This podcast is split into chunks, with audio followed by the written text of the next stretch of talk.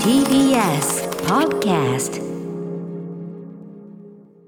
時刻は6時30分になりました2月22日水曜日 TBS ラジオキーステーションにお送りしているアフターシックスジャンクションパーソナリティの私ライムスター歌丸ですそしてはい、水曜パートナー TBS アナウンサーの日々真央子です。さあ、ここからはカルチャー界の気になる人、物、動きを紹介します。カルチャートークのコーナーです。今夜のゲストは時事芸人のプチカシマさんそしてラッパーのダースレーダーさんですカシマさんはこの番組アフターシックスジャンクション初登場よろしくお願いします、よろしくお願いします。い、らっしゃいませお待ちしておりましたそしてダースレーダーはい、あの病気の時以外に初めて呼ばれたんじゃないかな。病気の時っていうのは そういう人聞き悪いでしょ。その病病気にかこつけたさまざまなリリース物のタイミングですよね、なんか私どもがなんか。病み上がりの時に出てくるな。ええ。なんか無知打ってるみたいになってますから。はい、ということで改めてお二人のご紹介しておきましょう。はい。まずはプチカシマさんからのご紹介です。あ、私言いますの、あ、違うか、日比さんだ、すみません。はい、新聞は14紙を読み比べスポーツ文化政治と幅広いジャンルからニュースを読み解く時事芸人でいらっしゃいます2019年にニュース時事能力検定1級に合格2021年より朝日新聞デジタルコメントプラスのコメンテーターを務めコラムの連載は月間17本読売中高生新聞など10代向けも多数執筆されています。最新のご著書には双葉社より発売中「やらせと情熱水曜スペシャル川口博探検隊の真実」があります。TBS ラジオでは毎週土曜日深夜2時から放送中のえ東京ポッド許可局に出演されています。見事、今、今読めた、読めたなっていう顔を言いましましたね。すごいですね。今一回ちょっとあの心拍数ガッと上がりました。失礼いたしました 感心して、で、こんな名前つけといてね。日比さんとは実は選挙お仕事してるのね。ご一緒したそうんなんでです。よね。すしかももうまだ私が2年目とか。2017年の東京都議選の時で。す。そうなんです。ネットのはい。選挙特番うん。で。そうなんです。嬉しいです本当に。それ以来のじゃあ、はい。はい。打ち上げですごくお酒飲むんでびっくりしちゃったんです今やもう、けど。すごいひなんかもう日々のこと酒。頼りがいがまだ。ねコロナ前だったんで。そうですよね。ガシガシやらせていただいてうんありがとうございます切っても切れない。ね。はい。今日もよろしくそして、はい、ダースレーダーさんご紹介です。1977年フランス・パリのお生まれ、ロンドン育ちです。大学浪人時代にラップ活動をスタート。2000年、東京大学在学中にマイカデリックのメンバーとして本格デビュー。その後はソロのラッパーとしてご活躍です。現在はバンドザ・ベーソンズの MC、ボーカルとしても活動中。2010年の6月、イベントの MC の合間に脳卒中で倒れ、あ脳梗塞失礼しました。脳梗塞で倒れ、その後合併症により左目を失明するも眼帯をトレードマークに復帰。主な著書には武器としてのヒップホップなどがあります。はい、というわけで、あの、ダスとこの歌詞、まあ、後ほどもね、伺ってきますけど、この二人のコンビって、いつから始めたんですか？えっと番組としてはニュースラップジャパンっていう番組がうん。うんアベマ？アベマでやってた時に初めてうん。えっとお会いしてそれにレギュラーで鹿島さんに出てもらっていてで2人で組んだのはもうコロナの最初の緊急事態宣言が始まった4月から2人組で配信とかをするようにな YouTube う番組になって、はいみたいな。で、まあ、ある意味その活動の流れのあれにひょいとそうです今回のはい劇場版というとこ今回のろまで、今回のアトロク出演がその流れにうちらの番組ともかくと。最終目標ですからはい、ね。うんええ最終目標。ありがとうございます。やっということでまあ、私から言っちゃいますね、はい本日はお二人が監督出演をしているドキュメンタリー映画、劇場版選挙なんですについてお話を伺います。お願いしますよろしくお願いします。After Six Junction ここからはカルチャートークです。今日は劇場版選挙なんですの配給を担当されている株式会社熱源さんとのスペシャルコラボ企画でお送りしております。今夜のゲストは時事芸人のプチカシマさん、そしてラッパーのダースレーダーさんです。お二人よろしくお願いいたしよろしくお願ます。いします。よろしくお願いします。はい、ということでお二人が監督出演をされたドキュメンタリー映画これやっぱりあのヒヒルナンデスのヒルナンデスのはいイントネーションですかねやっぱねイントネーション的にはまあそこも乗っかった方がはい。選挙選挙なんです選挙なんです正しくは選挙なんですって今、ひむさんおっしゃっていただいたのが正しいです。日本語としてはね 正しいです日本語としては正しいんです。なんか劇中で読み上げても選挙なんですって言ってましたもんね確かね。そうですはいはいそうです。まあはい。一応じゃあそっちに乗っかります、はい。劇場版選挙なんですについてご紹介します。YouTube の番組「昼からなんです」かはい。っこ仮を配信するラッパーのダース・レーダーさんと時事芸人のプチカシマさんが番組のスピンオフとして立ち上げた選挙取材企画をもとにした長編ドキュメンタリー映画です。2021年の衆院選では香川を22年の参院選では大阪京都を訪れて合わせて十数人の候補者に突撃取材を敢行。忖度なしのインタビューで思わぬ本音を引き出していきます。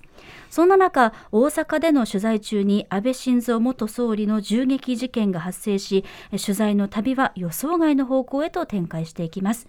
プロデュースを手掛けたのはなぜ君は総理大臣になれないのかのドキュメンタリー韓国監督大島新さんです。今これで後ろに流れてるのも含めて劇中の音楽はベーソンズ、そうですねベーソンズが担当しました。ね。あとちょっとこれはネタバレというかあれになるけど最後の一瞬でね、また今後の展開みたいな瞬間で一瞬、あのフリースタイルっていうかラップしてましたね。そうですね。どえらいとこで、はい。どえらいところでラップしました。うん。まあ、ちょっとそれはちょっと最後のね、はい。おあのつくっついてるやつなんでちょっと置いときますけど、あちょっとあの本題に行く前に我々二人ともね日比さんも私も拝見いたしまして、その話もする前にこれあのこの番組でもちょいちょい扱ってる音声ガイドがはいちゃんとついてるんですね。そうなんですよ、音声ガイドついておりましてそのまま音声ガイドを作る過程のモニター音声ガイドモニターを務めたのがあの骨紙の音声ガイドプロジェクトでも私大変お世話になりました。石井健介さんが務めていらっしゃるということで何かとご縁のありまして、うん。はい。はい、ちゃんと行き届いているとはい。いう形式になっております。本当いろんな方に届けたいということで協力していただきました、改めましてですが、えー、とまず元はその YouTube でずっとお二人がやってた番組から、はい。その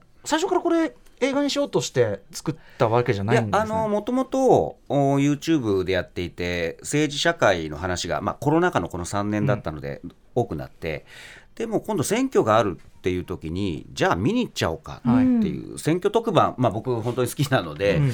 じゃあもう興味のあるところに行かないってダースさんと、はで行ったんですよね、でそれを当時配信ライブというので3日間ぐらいやって、え。映像はそのために撮っていたんですがちょっとあまりにも貴重な映像がたくさん撮れたので、じゃあこれドキュメンタリー映画にしたらどうだろうかっていうのが始まりですね。これあの、まあ、大きく言って一部あの第一部、はい。第二部に分かれて二部構成っていうか、まあ、香川一区のその,、はい。あの様子を撮っているっていうのがまず第一部で、はい。後半はその大阪京都に行くと。昨年の参議院選ですね。うんうんはい。その最初のところでその小川さんの,、あの要はあの映画の「君はなぜ総理大臣になれないのか」とこに行ったのはやっぱあの映画の影響があるからですか？そうですね。あのなぜ君が面白いねっていうのも配信中に2人で。最初なぜ普通に喋ってたんですよ。そうですね、うんうん。それででその後今度衆院選やるときに香川一区っていう続編を大島さんが取るっていうふうに、はい。まあ、ぶち上げてそれでもともとこの香川一区っていうのは小川さんも面白いんだけど、小川さんが実は選挙で勝てない相手、理由は、自民党のその平井拓也さんってはい。いう候補がめちゃめちゃ強いと、強いですね。そっちが僕ら見たくなっちゃったっていうのが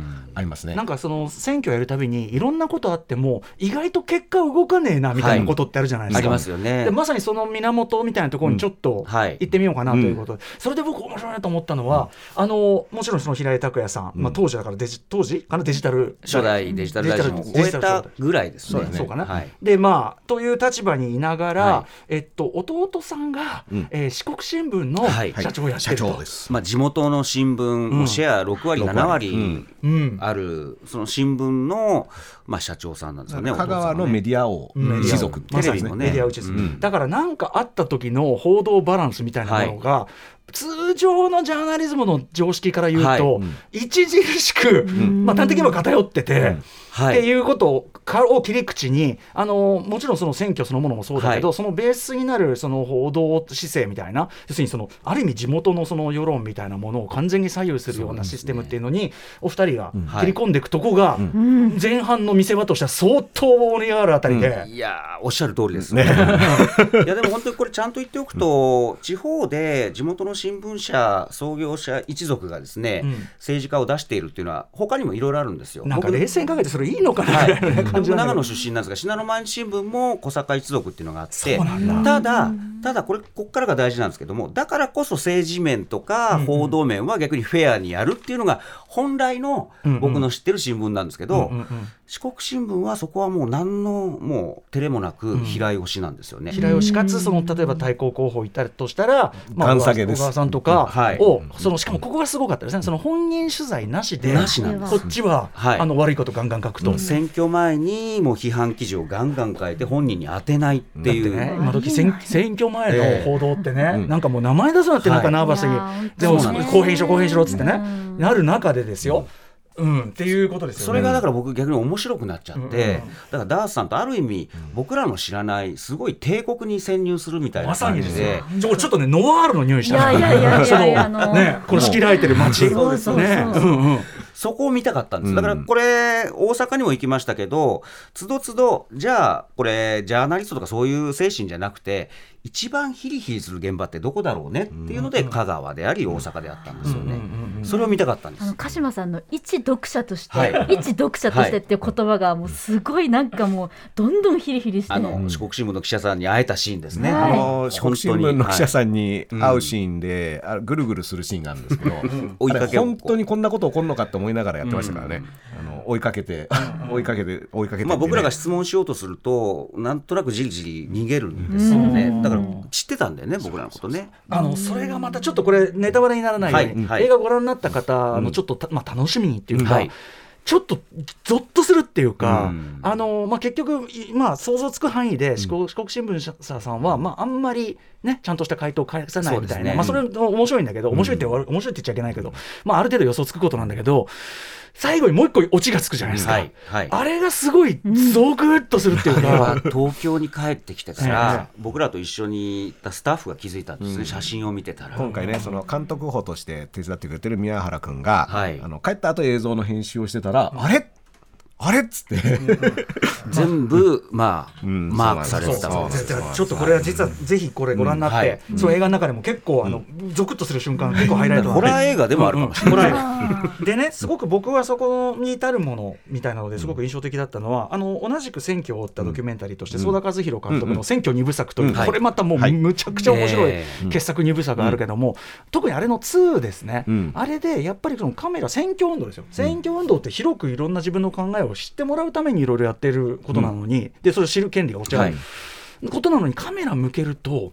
やっぱり主に自民党の皆さんは、うん嫌がるというか、ん。なんならこう怖い人がすっ飛んできて、ん。恫喝するっていうのは全く同じなの、はい。つまり選挙同じそうですね。選挙すると全く同じことが起こってるわけ、はいだから、はいあこれ自民党のシステムなんだみたいな。自民党システムみたいなね、伝統芸。しかも今回すっ飛んでくる怖い人はん。ちょっともう、そうです。もうもうなかなかなかなかの、ねあのー僕らねね。一応ヒップホップ業界も知ってますが、ええ。ヒップホップ業界にいてもなかなかだと思われるような、ね、きりちょっとそのもうそれ用のっていうか。そうなんですね。これ。ななんか小説とかだったら逆に嘘だろうっていうキャラクターが出てきて。あそこがめちゃくちゃどだから要するにその、なんていうかなもちろんそれはね自民党の皆さん、そそれぞれいろんな政治家さんいて、はい。中にはお話僕もさ見てて、はい。考え方違くても、はい。あこれだけ信念を持って自分の言葉で語るんだったら大したもんだって人もい。るんですよね。そうなんですよ。じゃあそれはやっぱ、うん、だからあの語って聞く、これ選挙の基本、だからまさにそこをお二人は選挙の基本っていうのははい。ちゃんと語って聞く、見るってこと。それをちゃんとオープンにするってことじゃないですか。そうなんです。だから僕らやってることって全然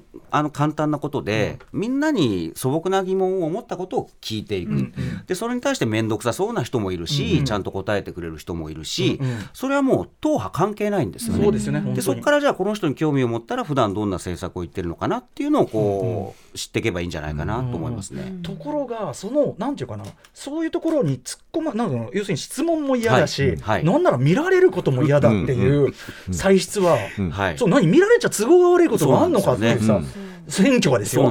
だからいやでそこには何か本音があるな気もしちゃうぐらい、まさにその四四国新聞はい。のちょっと歪んだ構造があるとしたら、はそこにだから図らずもこの前半部ははい。めちゃくちゃ明るみにしちゃってて、このある意味この国のそのさっき言ったうん。選挙ないろんなじ自陣のこのことがあって、もうなんか、まあ、結局香川ね行くのこの選挙は動くけど大きく、なかなか普通は動かないっていう構造の何かリアルな本質を突きつけられる気して。はいこれねどこを切ってももしかしたら同じものがあちこちに見えてくるんじゃないかっていうその怖さも。香川だけじゃなくて本当に、だから平井さんとか僕らなかなか会えなかったんですよね最後までね。うん。というのはやっぱりクローズドのなんかこう組織票固めの集会とか出てるから、個人演説会っていうね、はいはい。会場を借りて、で中に入るのに入り口チェックとかもあるような。だから街を普通に取材してるとなかなか会えないんですよ。すごいよね。だからその秘密結社の中で票固めして、それって選挙活動なのかって思っちゃいますけど、うん。なんかでもそれを支持を固めるのがやっぱりどうやら強いそれこそが選挙の、まあ、強さっていうこと、はい。まあそこねこのこの辺ではやっぱそれがひっくり返る、はい。ある意味まあ痛快って言っちゃあれだけど、まあ、この流れで見たらやっぱりそりゃそうだろうみたいな、はいだからそれはすごくあの、なるべくしてなった感じがあるけど、お二人がだからすごく図らずもそれをすごくまあしかもちゃんと笑える形で浮き上がらせてて、はい。前半はだからそういう意味ではね、また政治エンターテインメントとして、まあスト面白いって言っちゃいけないけど。まあでもねまあ面白いでいいと思いますよ。僕らもはい。ね、だってやっぱり会えないかから会いたくなっちゃうし、うん。見せないから見たくなっちゃうみたいな。うん。のでこうずうん。ずんとじゃあじゃあそっちに行きますみたいな。そうですね。あので導かれていく感じなんですけど、で後半はささらにちょっと大阪はさ、うん。事情が複雑化しててさ、その維新がものすごいやっぱりこう強いと今、でそういう中でどうするっていうところにさらにまあその安倍元総理のはい。銃撃事件が起こりっていう、ちょっとなんていうかな前半のある意味明快な構図からはい。さらにちょっとこう、はい。なんていうかな、ん。もう誰もどうしていいか分かんない感じになそうってくる。ですね。で僕ら誰もどうしていいか分かんない時にずっとカメラを回してたっていうことがこの映画を作るきっかけになったんですよね。あの7月8日の銃撃事件の時です、うん。だからすごい思い出したんですね、その時の気持ちをやっぱだいぶ忘れかけていたから、うん。はいあの直後にやっぱえ何を言えばいいのとか、うん。そのなんかあといろんな人がやっぱりちょっと普通じゃない精神状態でいろんなこと言ってる感じとか、うんそうですなんかそれも思い出したし、はいで僕らは記録をその日にずっとカメラを回してね僕ら2人も、うん。あの選挙取材に行ったら選挙自体が止まっちゃうわけでどうしたらいいんだろうっていう戸惑いもあったし同時にネット空間とかに飛び交っているさまざまな、それこそその何にも犯人あの容疑者の動機とかが判明してないうちからこういう理由でやったのに違いないとか、うん。あまあ、あるいはその安倍さんのその安否がまだ公式に発表されてないうちから、うんうん。近いとされている人がその不法を我先にね、自己アピールっていうんですか、これだけ自分は情報を知ってるみたいなの、フライングでうん。いろいろやってるんですよ。うん。この振る舞いどうなの、本当だね。っていうのは当時も話していたし、で一方で安倍さんと遠いと思われていた人の演説とかを見ると、はいむしろそういう人の方がこう絶句したり、沈黙したり涙を流してちょっと、いて、うんとあるそのね、うん。もう誰もが知る、はい。まあ一番立場的にははい。反対側にね、はい。対決しているような人が、はちょうどそのふもう本当に亡くなったこはい。を知ったその瞬間みたいな、うん。そこのやっぱりなんていうかな人間的であり、はい。まあでも威厳もあって、うん。信念と、うん。でもその本当に人間的なところでガーッと揺れてる感じとかがすごく、あれはね、うん。本当に僕たちたまたま大阪に取材に行っていたため、うん。あれを見に行けたんですよね。うん。っていうのも選挙活動をみんな取りやめしてうんうんしまったんですけれども、うん。でもあそれでもやっぱりこの暴力で言論を封殺するという状況自体うん。がやっぱり良くないっていうことで、選挙活動ではない形で、うん。あの街に立ってスピーチをするとうん。いう話をされて僕らも大阪にいたから、いあの行ける場所だったんですよね。見に行ったタイミングでうん。僕らも、あの同じタイミングでそれこそ訃報を知ることになるんはい、ですよね。あれ夕方でしたよね。うん。でうん。これもあのか僕らのカメラが抑えていたため。そうね、だから2人の、ある意味僕らって観客的には2人の定点観測でもあって、うんはい。あのうやうややってた2人が、はい。もう完全に下向いちゃってもう。そうなんです表情のが変化したのがはい。それはでもそうなるわね、うんそりゃね。だからこの映画って選挙は楽しいですよ現場は楽しいですよっていう触れ込みで行って、うん。実際現あの前半楽しいんですけど、ああいう事件が起きてしまうともうじゃあ僕らのお祭りも取られてしまった。じゃあどうするんだろうっていう、でもそれも記録に残しそうっていうのを話しましたよね、まさにその選挙っていうものは本来オープンなものだろうと、オープンにみんなに開かれてるべきものだろうって主張したらそのオープンであることの感激をついてこういうことが起こっちゃったから、っていうね。だからあの時民主主義の危機って言われてその後容疑者、まあ、今被告ですけど、の供述が分かるにつれこれ民主主義の危機とは別だろうっていう、まあ、論点も出てきたんですけど、でも僕らはやっぱり選挙を見に行ったので、それがなくなるかもしれないっていうのは当日本当に民主主義ってなんだろうっていうのは感じましたよね。それも全部あの、映画に入れてるんですけど。あのだからまあそのなんていうかな許されざる場所の許されざる暴力であることが、はい。まあそれは何の変わりもないから、はい。だからそれがすごくなんていうかなそこの本質に立ち返らせてくれるもちろんその後のいろんなね、あのー宗教の問題であるとかっていう、そこの問題ももちろん追及すべきことだけど、同時にまあこの件のここは本当に忘れちゃいかんっていうか、そうですね。それも思い起こしてくれるとこだし、うん。なのでなんかなかなか難しいとこが起こったけどその難しさも込みで、はい。トータルのだから前後編なのがいいかもねひょっとしたらね。前編がある種明快な分。そうですね。だからやっぱり前編の方を見て、ん。ある種僕らが持っている選挙っていう機会っていうものが実はどういう可能性があるのかっていうのが前編で分かると思うんですけども、それが後半でそれが失われそうになった時にある種その大事さ実は開かれた場所で選挙が行われていて元総理大臣だろうと一般市民だろうと立候補した人が街に立って言葉でうん話しかけてくれているっていうこの選挙システムって実はすごく可能性があるんじゃないかなっていうことがまあ、僕らが分かった気づきましたよね。確かに、うん。そしてやっぱりそのオープンなとこ出てってちゃんと伝えようとしている人っていうのは、はい。それはだからさっきあの鹿島さんおっしゃったように、あの自分のその政治的な考え方とは別に、はい。あちゃんと話そうとしてくれてる人だみたいなのがこうジャッジできるのもそういう場っていうか、はいクローズなとこだけでやってる人なのか、なんていうかねっていうとこ？まずだから人物を見る楽しさでもありましたよね。本当ね、でも本当そうだな、なんか結構全然ね言ってる主張は、はい。あのうなずけないのにいや、はい。でもこの人いいわ、みそうたいな思う瞬間ありました。いましたよね。うん。はい。これ多分ねいろんな立場の人が見てもそれぞれにそう感じる瞬間っていうのがあると思うんですね。その文字面で見た政策とか、はい。立場公約とかで、うん。あれこの人言ってることわかんないなと思っても、うん。その喋っているところどういう表情で、うん。どういうテンションでどういう思いで喋ってるのかっていうのを見ると、あなるほどこの人はこういう人なんだっていうところがわかるんですよね。そしてね、一番その中ではね、演説に一番うまかったし、あの心打たれたのは、あの菅さんの奥さん。ああまあいやあれすごかった素晴らしいですよね。信信子さんかな、あれねあれも偶然に撮れたんですよ。あの人、ん。あこの人出た方がよくないぐらいの。もう本当みんなそう思うみんなそう思うびっやつくりしましたね。理路整然とし、はい。見事に厚さもあってみたいな。はい感じでしたね。うん。結構政治の記事とか好きなんで昔から菅直人さんはむしろあの国会で野党とか与党とか相手に論戦するんじゃなくてご家庭でまず鍛えられてるからすごいんだっていう そういう伝説を聞いたんですけど。そうなのね。そう目の当たりにして裏付けだったのね。はで実はその信子さんも含めて誰が堂々と喋っていて、うん。誰がそのしゃ喋れてないかっていうのをあれその男女っていうね、うん。あえてその分け方で見た時に確かに女の人が絶対。女性のひ人たちがそれぞれの立場ですごく目線も市民目線で喋っていて、片や男性陣はある種ポジションうんうんうん。偉いところに座ってんうんなるべく喋らない見せない。なんか周りが動いてね、うんうん確かに。その対比があの僕らもそういうつもりで撮ってるんじゃないですけど、全部終わって編集してみたらあれっていう気づきがあったんですよね。ありましたうね。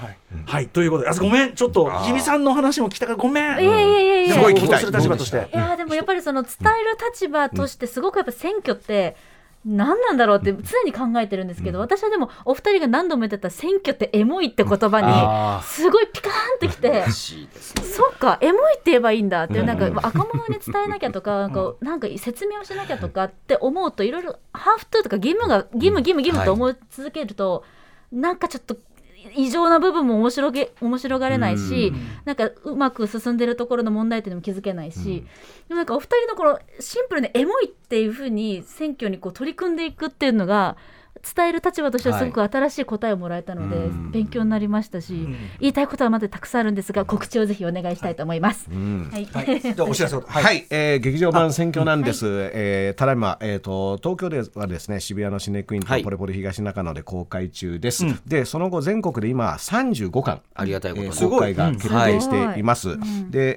えっ、と、選挙なんです .com という公式ホームページでそうした情報が公開されていて、僕と鹿島さんでいろいろなところに舞台挨拶、今週から、えっ、と、今週が長野、そして、えー長野、新潟、石川、富山。そうですね。の、えー、と舞台挨拶に回って、その後も、えー、と舞台挨拶なるべく週末いろんなところに行っていろんな方に見てほしいと思って、えー、と活動していくつもりです。あのそれこそさっきの話で言うならばその違う地方でもうちの地方もこの構造ありますよとか、うそうですね。ちはこうですよみたいなのが絶対出てくるか二ら、人に行ってほしい場所を、ね。